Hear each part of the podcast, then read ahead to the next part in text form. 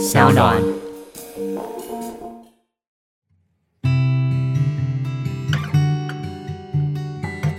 嗨，大家好，我是嘉凯，是个导演，也是个创业家。在疫情来的当下，我希望可以透过 Podcast 陪伴大家一起度过这段不容易的时间。而这个疫情期间限定的节目，我把它取名为《被限制的选择》，将会在第三集的警戒解除前的每周一至周五晚上进行更新。而我相信疫情一定会度过，但也希望在这段被限制的时间下，我们依旧可以保有自己的选择。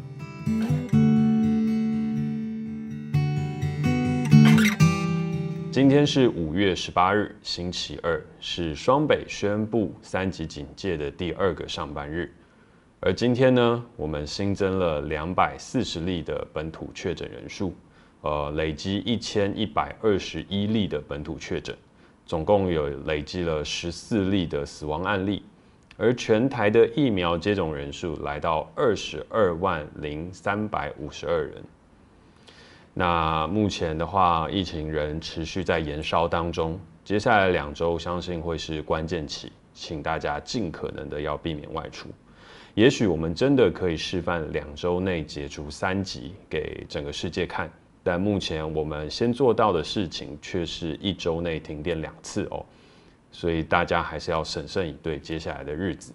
我们可以乐观的去看待，我们有机会去把它控制住，但是我们也要现实一点的来看，就是台湾现在其实也是面临到一个非常紧张的状态，所以都必须要审慎以对。而今天的一开始呢，将要来先分享一个别人在被限制下的选择，但这则蛮有趣的，它并不是来透过 Apple Podcast 的留言，而是直接 IG 私讯给我的。那这个被限制的选择的主人翁呢，叫做 Jessie。那他来分享了一个以下的故事。他说，Apple Podcast 的留言需要一两天才会出现，怕 Jack 觉得没人跟你分享，所以这边先来抛砖引玉一下，来跟 Jack 分享在家工作的故事。啊，首先第一，早上晾衣服时发现阳台上的黑猫；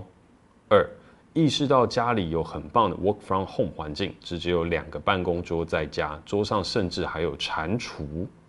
OK，有蟾蜍啊，甚至呢还有我妹坐在前面当同事，有种真的去上班的既视感，很快就进入工作状态。三啊，虽然餐厅生意不好，面包店生意受影响，但是我妈终于可以好好休息了。四，跟着朋友一起募资给万华的无家者捐了五十万泡面，希望大家都好好的。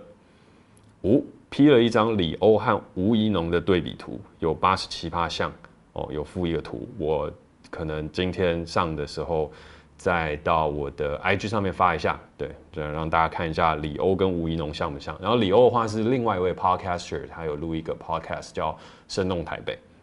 好，六，看到 Jack 要日更的消息，每天有 Jack 声音度过疫情，一定非常开心啊、呃！一起加油。然后在不动的日常当中，还是会有很多心动的小日常，一起静下心来体会。好，那感谢 Jesse，就是先发了一个文来让我知道哦，这个 Podcast 是有人听，然后分享了一下自己被限制的选择当中所过的一个时间。那分享完了别人被限制之下的选择，就轮到我的一天啦。那我的被限制之下一天又是怎么过的呢？呃，首先今天早上我非常充实，就逐一发信给我所有的董事，就是我三间公司的董事，我都发了信件过去。跟他们描述说我们在疫情之下所会面临到的危机跟状态，然后以及该怎么样去做因应。那同时呢，也跟在美国的一位董事去做了一个线上的 con c o 长达了大概一个半小时的时间，去跟他大致上说明哦台湾目前的现况以及公司接下来发展的一些走向。那虽然大型的拍摄专案可能都面临了取消，但是呢，我们将会透过 podcast。还有很多不同的东西继续在创意面上面有更多的发挥。那同时，餐厅虽然呃受到非常剧烈的影响，但是我们也是这个时间啊要来去做周转金啊等等相关资金的筹措。可是只有坦诚了这个危机之后，我们才能够更好去面对。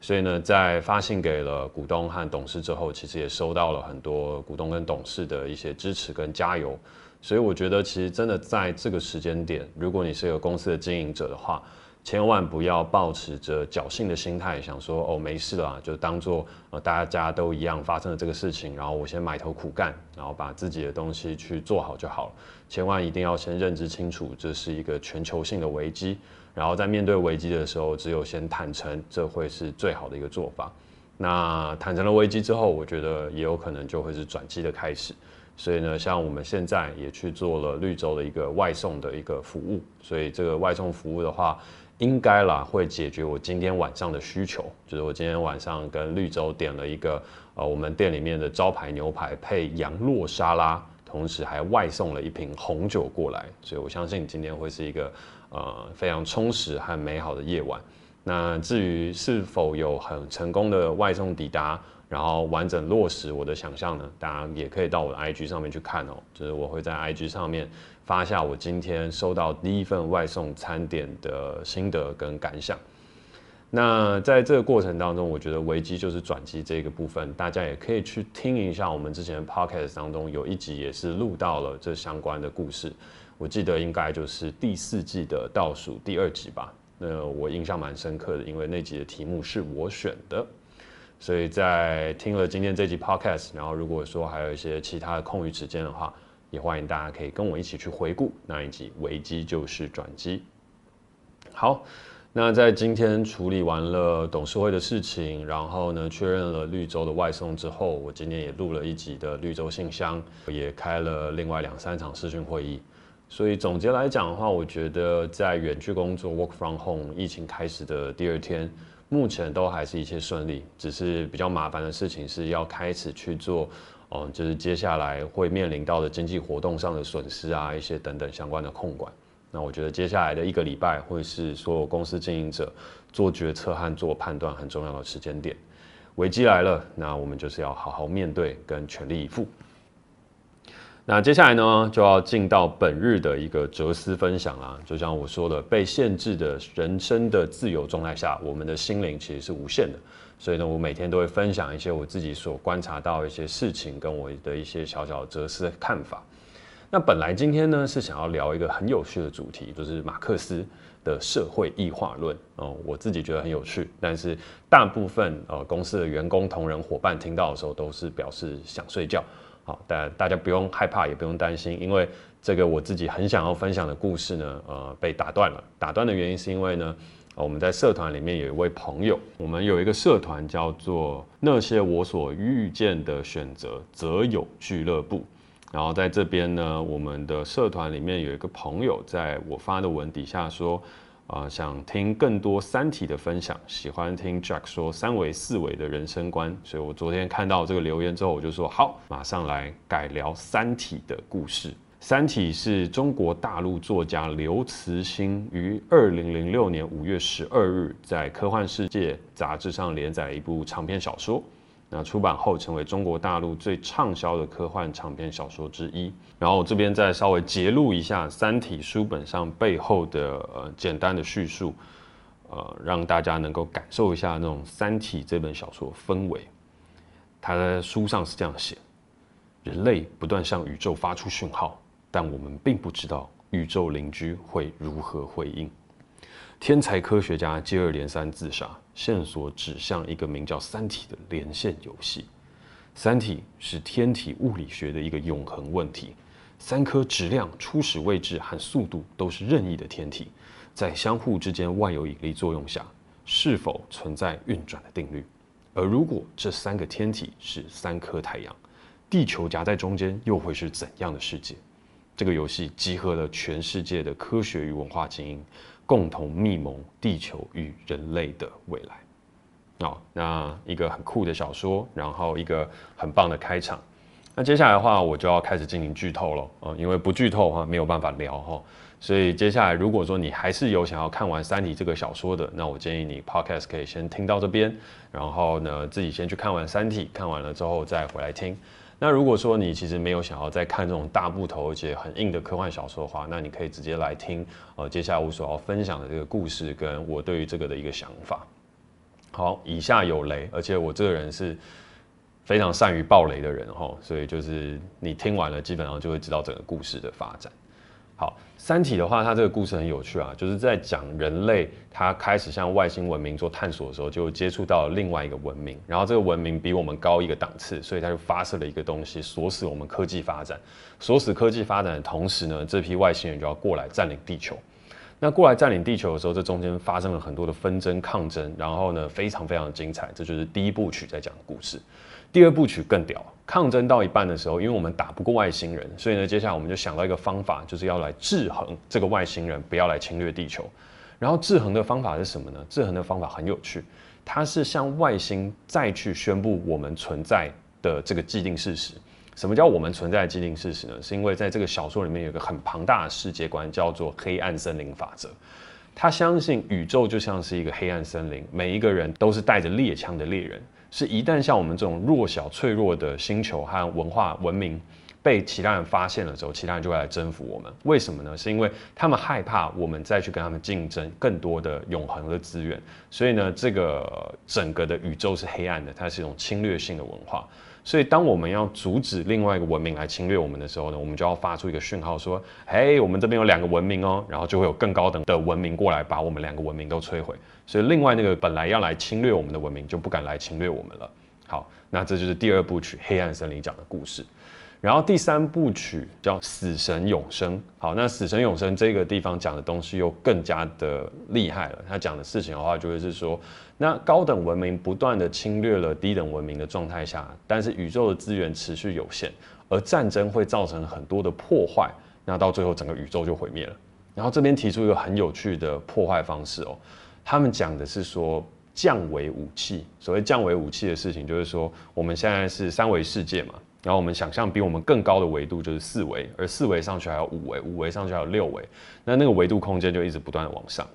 然后他们这边所假定的一个事情就是，如果我今天是一个外星人，要去毁灭一个文明，最简单的事情就是把三维变成二维。哦，这个武器是什么呢？就我们现在身处一个三维空间嘛，那它投下一个武器之后，就会把我们三维空间全部压扁，变成二维。所以我们的人受到这样武器的攻击的时候，整个的人就会从头脑一直不断的被压缩到脚，展开变成一个巨大的平面图。那整个地球也会变成一个巨大的平面图，而地球所身处的太阳系也会变成一个巨大的平面图，而太阳系之外银河系也会从这边开始变成一个巨大的平面图。所以换句话来说，这个降维武器一发射，它就会让整个三维世界变成二维。而这个武器发射的时候，它是无法逆转的，就是你无法把二维的东西再变回三维。所以呢，这里面的高等文明的外星人就先把自己从高维的生物变成低维生物，来去确保自己在可以在低等维度下面可以生存。而没有做好这个准备的生物，它就会被这样的降维所消灭。好，这是一个非常可怕的武器跟很可怕的假说，但反正就在这样一个状况下，高等维度的不断发射类似像这样侵略型的武器，造成整体宇宙维度的崩塌，崩塌到最后之后，整个宇宙的物质就全部四散，然后到最后宇宙要重组。好，这就是死神永生在这一集当中所要讲的一个故事。所以我觉得《三体》它基本上里面架设了很多的，我觉得硬科幻跟很多的科学知识，然后形塑了一个非常美丽的世界。但我觉得它里面最最最令人着迷的是在于它里面很多的哲学跟人类的假说。你说它是一个科幻小说吗？我觉得它更像事情是一个对于生物的预测，就是生物的生存本能和掠夺法则这些东西会对于全球的世界乃至于全宇宙造成了什么样的影响？其实，在书里面反复都有提及，只要我们学会限制，和我们各自生活在各自好的一个状态。不要一直掠夺，不要一直烧杀掳掠，其实世界都会有可能变得更好。但是里面很多人都无法达到，所以造成了整个宇宙就是一个黑暗森林。我们必须要去掠夺，必须要去抢夺别人的资源，因为如果不抢的话，别人就会来抢走我们的资源。它其实有点像是一个最经典的逻辑议题，就是囚徒困境。囚徒困境，他在讲的事情很简单，它是赛局理论当中一个很著名的例子，就是我们今天有两个囚犯，呃，囚犯 A、囚犯 B，今天都被一个检察官哦给收押进监了。那收押进监了之后呢，他们两个唯一能够出来的方法就是坦诚两个人都不犯罪。但是检察官就要说，哦，那你如果坦诚了对方犯罪，那你也可以走。那其实，在这样的一个状况之下，他就会面对到这样的一个困境，就是我究竟该不该出卖我的同伴呢？但我又没有办法保证他会不会出卖我，所以在这样子的一个状态下，我唯一能够选择的事情，其实就是出卖对方。但其实只要两个人都不要出卖对方，这个事情就可以度过。但是他因为无法确认，所以呢，他都只能选择了另外一个我们自己所比较不倾向的一个选择方案。那我觉得囚徒困境，它其实回过头来，它是人类生活当中一个嗯很荒谬的问题吧。我为什么会说很荒谬的问题呢？是因为我觉得我们现在也就陷入在一种很奇怪的囚徒困境里面。我们每一个人都会想说，我们要在这个社会金字塔下面去竞争，去赢过他人，好像不赢过他人，我们就会挂掉一样。但其实根本不是这样。根本的事情是我们人每一个人作为独立个体就好好的，只是因为我们都一直被灌输说，哎，如果我们不强大一点，别人就会来欺负我们。然后呢，的确现实当中也有几个人会这样做，所以就造成了我们现在都必须要一直不断的跟自己竞争，然后很害怕自己输在起跑线之后，就什么事情都没有了，就都结束了。所以我自己觉得这是一个很不健康的想法。而如果全宇宙都像是《三体》这个书里面所写的一样，是一个黑暗森林，然后全部都是一个带着猎枪的猎人，准备要去射杀彼此的猎物，那我真的觉得全宇宙其实是一个蛮可怕的事情。然后我们也应该要呼吁 Elon Musk 赶快停止他的火星开发计划，然后停止我们的 SpaceX，然后也不要再去炒作比特币，也不要再去炒作狗狗币了。我们地球就是啊，是最安全的，不要再向外太空探索了哦。但我自己内心当中不是这样认为啦，我自己内心当中，我觉得宇宙是浩瀚无垠的，然后会有很多好玩的事情等着我们去探索。然后我也觉得全宇宙应该不会只有人类这样子的一个高度文明存在，它应该会有很多不同的文明。然后有朝一日，我们有机会可以去探索到更多更好玩的世界跟事情。好。关于《三体》，当然还有好多好多事情可以分享，可以去讲的，包含光是在它第二部曲当中所提到的面壁者计划，就是关于一个猜别人、别人猜我的一个互相猜猜看的状态下的一个计划，它就有很多事情可以去做论述跟分享。可是因为呢，我们这个节目毕竟还是一个疗愈跟陪伴性的节目哦，还我还是没有要把它搞得很科普。所以，如果今天大家有要开一个三体读书会的话，呃，记得邀请我一起参加，无论是在 Clubhouse 啊，或者是在其他地方，我都很乐意可以跟大家再多做分享。但今天呢，简单跟大家介绍《三体》这本书，然后稍微分享一些维度武器的概念哦，然后还有一个生活维度的大致的一个猜想跟可能。那这个是关于这个《三体》大致的介绍。感谢大家收听今天的 Podcast，希望目前人生行动自由被限制的我们，依旧可以保有内心的自由，在限制中找到心理上更多不同的选择。疫情是一场战斗，但也是我们可以给自己静心，想想在过往不断追求成长与效率的生活中，怎么样让自己慢下来，习惯这世界所带给我们的改变。我是徐嘉凯，我正展开我的疫情生活后第二天。而如果你愿意分享你的疫情生活，欢迎到 Apple Podcast 留言给我，让我有机会跟更多的听众朋友分享各种在限制之下依然保有的选择。我们明天见。